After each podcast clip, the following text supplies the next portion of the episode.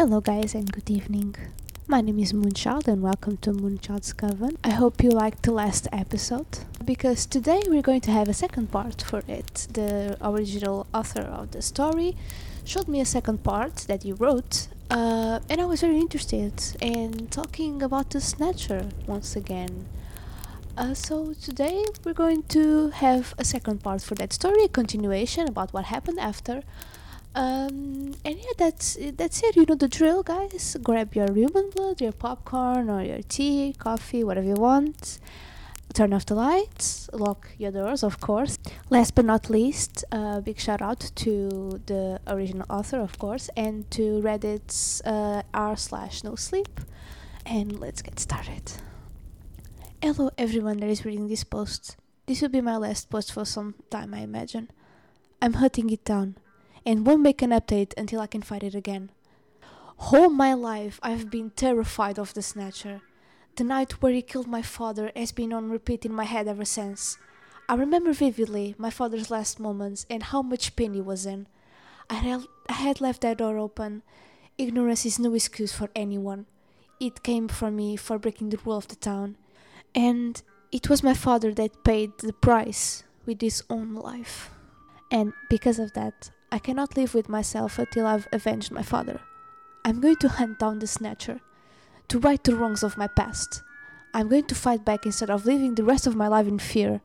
My old house, the one where the snatcher had entered, wasn't that far away from where I live now.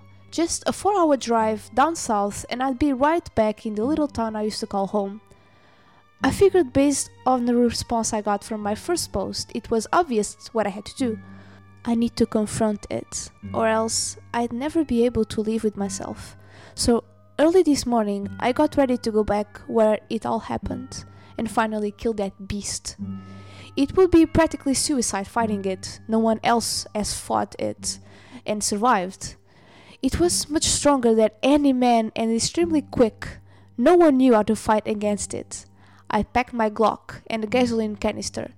I didn't know if either would be effective, but it was a little reassuring to not have to fight it without any weapons.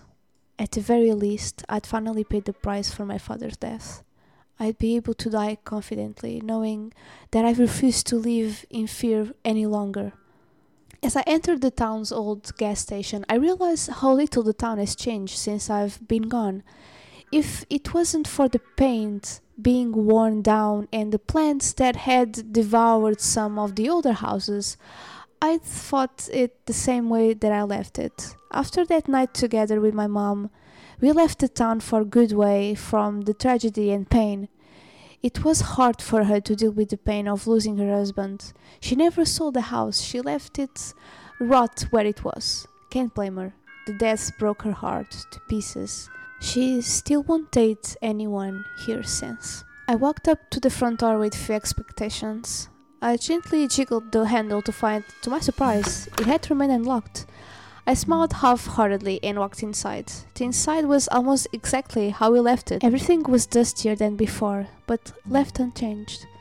Through thankfully the blood and everything had been removed. Mm. I reminisced all the happy memories I made in this house, which slowly turned into the grief of remembering that one terrible night. As I entered my room, I stared at the closet, the one I hidden from it. Mm. I decided to open it up slightly. It felt better that way. Using the gasoline canister I had filled earlier, I slowly poured it around the house, near the furniture and walls. If I couldn't kill it, I didn't want it to escape. I'd burn the house down with it. I cleared my head. The sun was slowly gliding across the sky, about to set.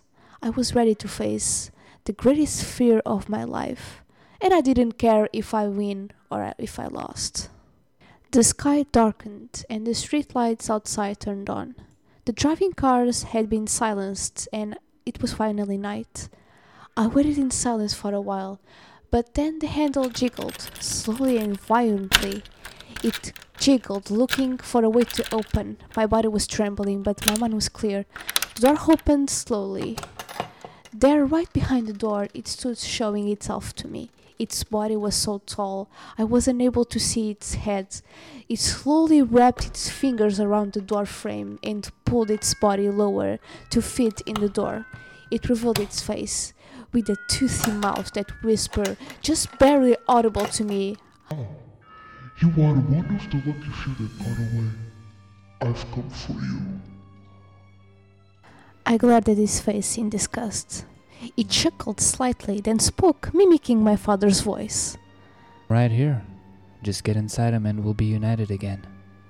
It crossed the line. I pulled out my gun and shot it a couple of times. The creature twitched, then lunged at me, grabbing my face and body. Using its tentacle like fingers, it forced me closer to it and opened its jaw. I kicked at its torso and broke my arm free from its grasp. It stumbled back and I shot into it with the rest of my ammo, but because my aim was so shaky and the recoil pulled my arm, my last bullet hit some of the gasoline. The house erupted into flame. The creature fell into the part of the flame and howled. It desperately tried to escape, but I held onto it and started beating it with my gun. It struggled and threw me against the wall. Running through the flame, it darted off the door. I couldn't let it escape, and I was filled with adrenaline. I rushed through the flames and followed it outside. It was panicked when it saw that I was outside to it and ran for the trees behind the house. I followed it as fast as I as as beastly as I could, but once I got into the trees, I couldn't see where it went. It disappeared right into the foliage, and just like that, it was gone. It's been an hour since then. The fire department had shown, and so has the police. I previously hid my gun in some mud deep into the forest after realizing that I couldn't keep following it. I got into my car and sat there, wondering what to do. The police probably would be able to track it back to me, but it would take some time. Until then, I'm going to hunt out the snatcher. I'm going to finish the job. I know how to kill it now. If any of you have some information on how to find it or some personal stories of the snatcher, I need any information possible. If I can track it down, I can kill it and finally get my revenge. I don't advise anyone to follow into my footsteps.